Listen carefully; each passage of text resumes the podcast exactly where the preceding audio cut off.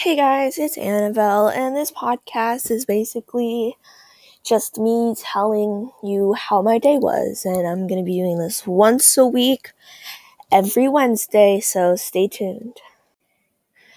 Okay, so my week was doing okay. I got my splint off my arm Monday afternoon, and I was supposed to get my cast on, but the doctor said that it wasn't necessary and that I just needed to wear a sling.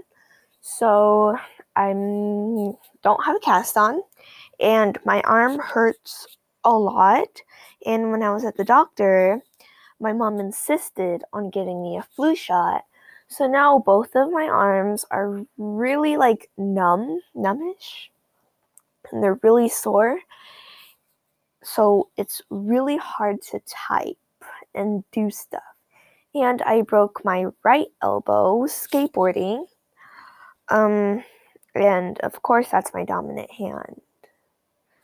So that's Sunday Monday and Tuesday.